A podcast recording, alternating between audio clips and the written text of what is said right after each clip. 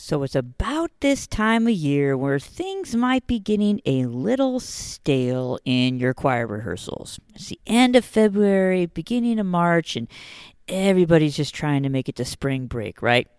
Well, on today's episode of the podcast, I have five quick tips to help you spice up your choir rehearsal to keep you and your singers more engaged. Let's get into it. Here we go.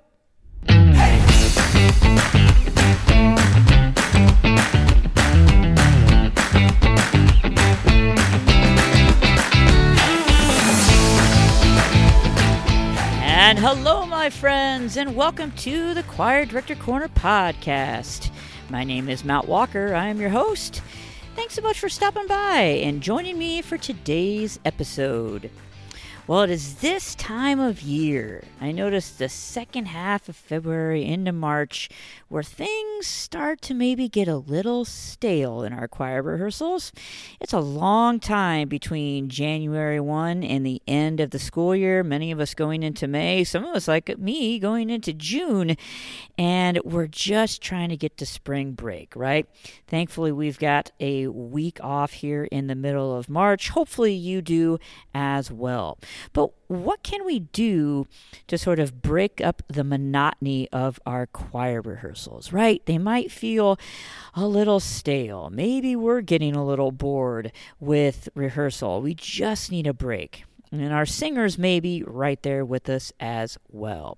So, what are some strategies or some different things that we can do to spice up our choir rehearsal a little bit, right?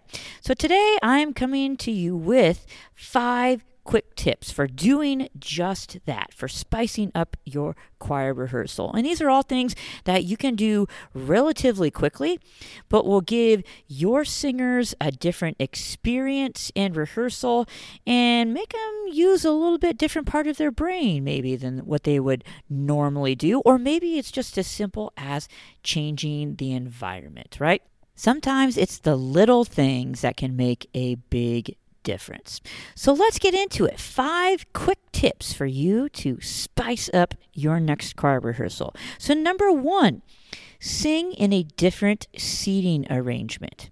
Now, this could be, you know, if you've got your sections in rows, maybe sort of do uh, quadrants or clumps, yeah, going from left to right or right to left to the voicing. And you could even split those voicings up a little bit, yeah. If you, for instance, you have a four part treble arrangement, maybe put the alto ones and the alto twos together in the middle and then off to one side, having the soprano ones and the soprano twos on the other side. So splitting them up a little bit in a little bit different seating arrangement. If that's how you normally do it, try putting them in rows, right? And see what that experience is like.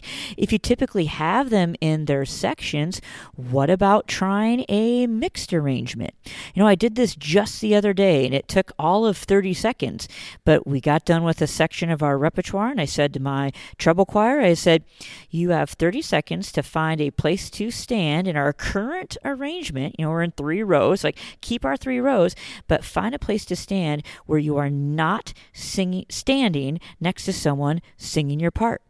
And so, in a four part arrangement, you know, they've got some flexibility there as long as it's not someone singing their part on either side of them. And it took all of 30 seconds. And it was a really cool experience. Like, they loved doing it. Like, wow, can we do uh, more of our music this way? And I said, well, you've got to be more independent on your part if you're going to be standing in a mixed arrangement like this. And immediately that created some extra motivation. Like, they really liked it. So if you're typically having your choir standing, sitting in uh, in a section, try a mixed arrangement. Yeah, but just however you slice it, try a different seating arrangement. Now, I would caution against letting them sort of choose their own spot without any sort of parameters, you know. And I didn't have any classroom management issues when I said to the choir, okay, you got to stand next to two people not singing your part. You know, they were mixed up enough where it wasn't uh, a management issue. However, I have done it before where I've said, okay, you can pick wherever spot you want to sit today when you come into choir. And inevitably, there's been some issues as far as management and sort of people taking advantage of that. Yeah. So I would caution against doing that. But if you can come up with sort of a set uh, seating arrangement for them where you are assigning their spots or you're giving them some parameters as far as who they can be sitting or standing next to, I think it really works well. So that's number one sing in a different seating arrangement. Number two, try singing in what I would call listening squads. And so, for instance, if I take this four part treble ensemble as my example, I would have each section stand in a circle facing inward. So, soprano ones standing in a circle, soprano twos, alto ones, alto twos. Yeah. So they're all standing facing inward. So, you can just sing in circles like that and just having them facing inward helps them to hear their own part a little bit uh, a little bit better if you're struggling with some part independence, but at the same time, they've got other circles right next to them. Yeah, so they've still got some of that, uh, some of those other parts coming into their periphery as far as when they're they're listening while they're singing. But try listening squads. And what I like to do is have each circle number off one to however many people are in that section and then singing an excerpt of your repertoire and say, okay, if you're number two in your circle this time, you are going to, instead of singing, you are just going to stand and listen. And then when, we are done with that excerpt, you, the person that's listening, are going to give your section feedback and tell them what did they do really well? What do we need to continue to work on? Are there any trouble spots that you're still hearing? Yeah, or things that you think maybe we could tweak as a group. And so they sing through that excerpt and then they can have this great discussion. And it really sort of creates this wonderful collaboration within these sections. Yeah. And so then once they're uh, sort of going through, done going through that collaboration, then you change numbers. Like, okay, we're going to do this excerpt again, but now instead of number two, it's going to be number five. So if you're number five in your circle, you're going to listen this time and then you sing through it again yeah? And so then once you've gone through one excerpt of the piece you can move on to uh, another excerpt of the piece or you can even move on to a totally new piece whatever that you happen to be rehearsing yeah?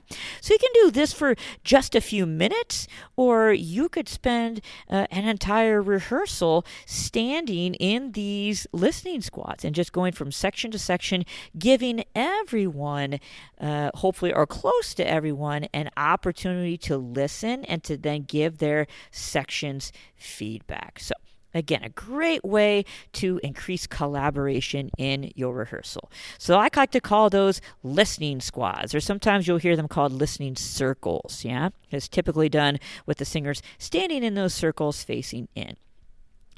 Strategy number three is simply singing vowels with N.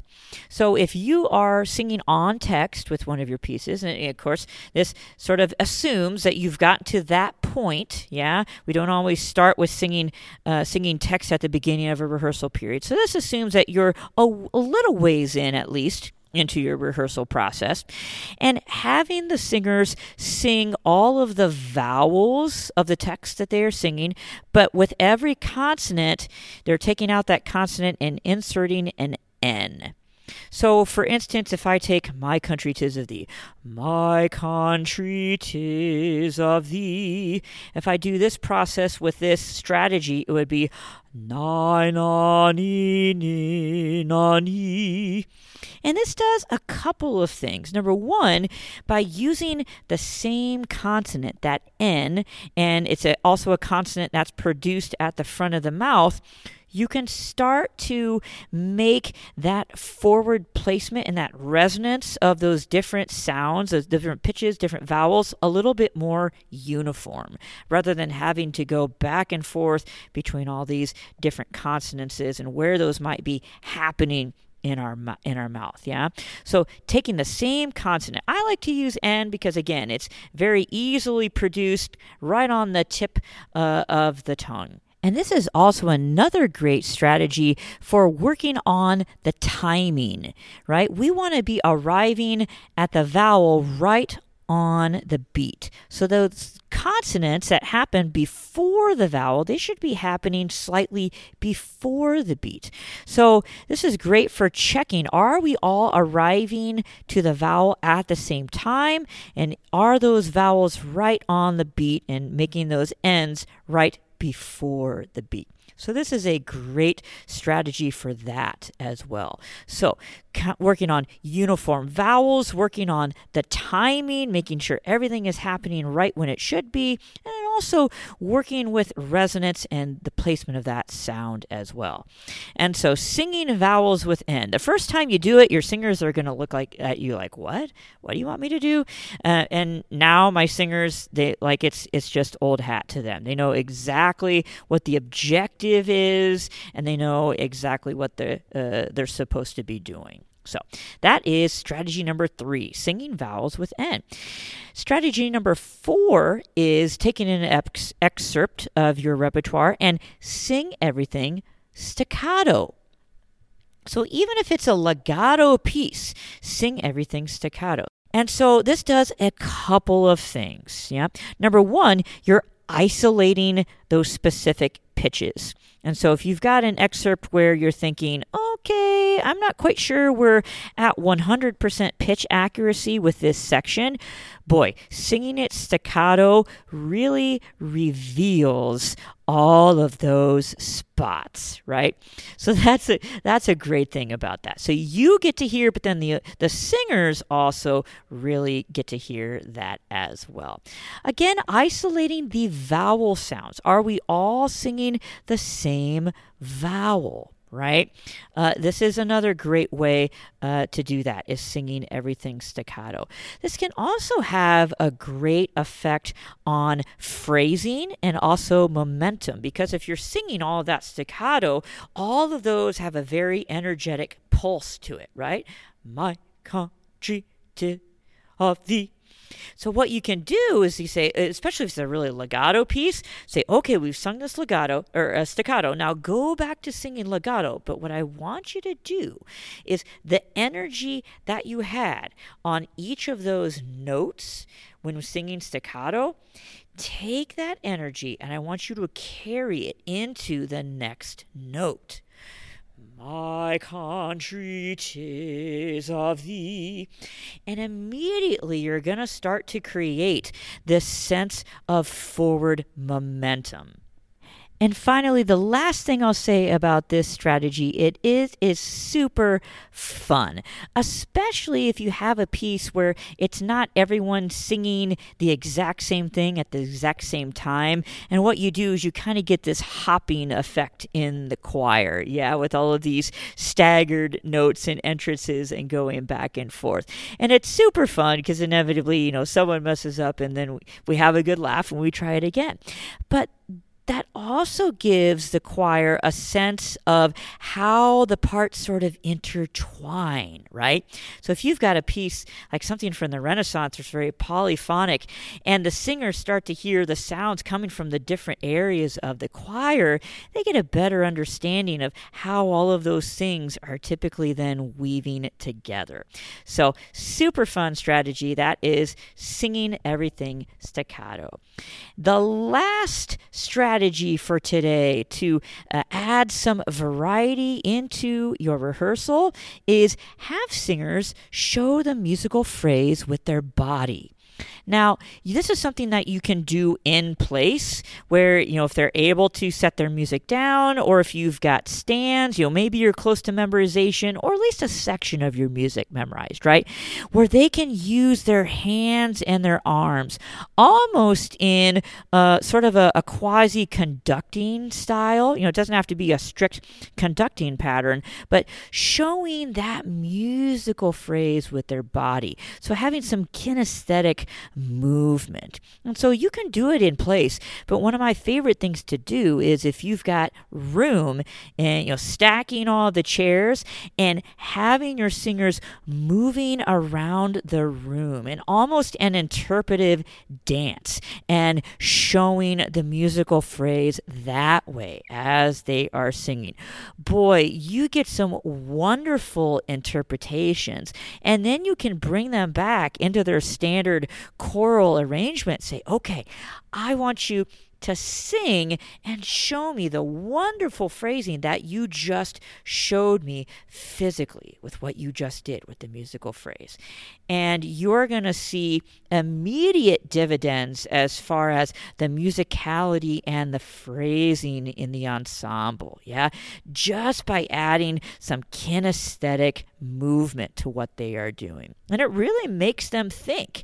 Yeah. Because you're, and again, it's giving them the opportunity to be creative, but also to uh, have investment and take responsibility for their own learning as well. Yeah. But they get to have that specific input. There's not necessarily a right or wrong answer either, which really sort of opens up the possibilities for them. So that's strategy number five. Have singers show the musical phrase with their body. Another wonderful rehearsal strategy. So, speaking of rehearsal strategies, if that's something that you are interested in and getting more ideas for your choir rehearsals, that's one of the main topics in our Choir Director Corner community membership.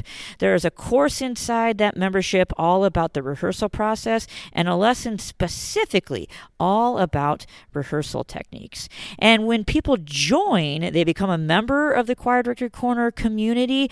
One of the bonuses is that you get a free copy of my PDF, The Big Guide to Rehearsal Techniques. And that has 75 different rehearsal techniques that you can take and have this wonderful list. And then as you're planning your rehearsals, you can just pick and choose a different strategy each day. So each day, you could pick something to uh, increase that level of engagement and participation in your rehearsal. That's all part of the Choir Director Corner community membership. You can find more information about that over at choirdirectorcorner.com forward slash membership.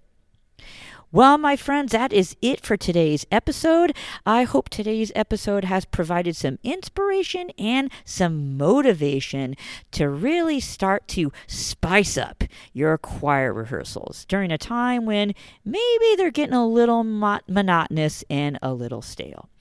Thanks so much for listening, and I will see you next week. Are you looking for resources that will save you time and frustration? Want to dive deeper into topics related to your teaching? Then check out the Choir Director Corner community membership over at choirdirectorcorner.com forward slash membership.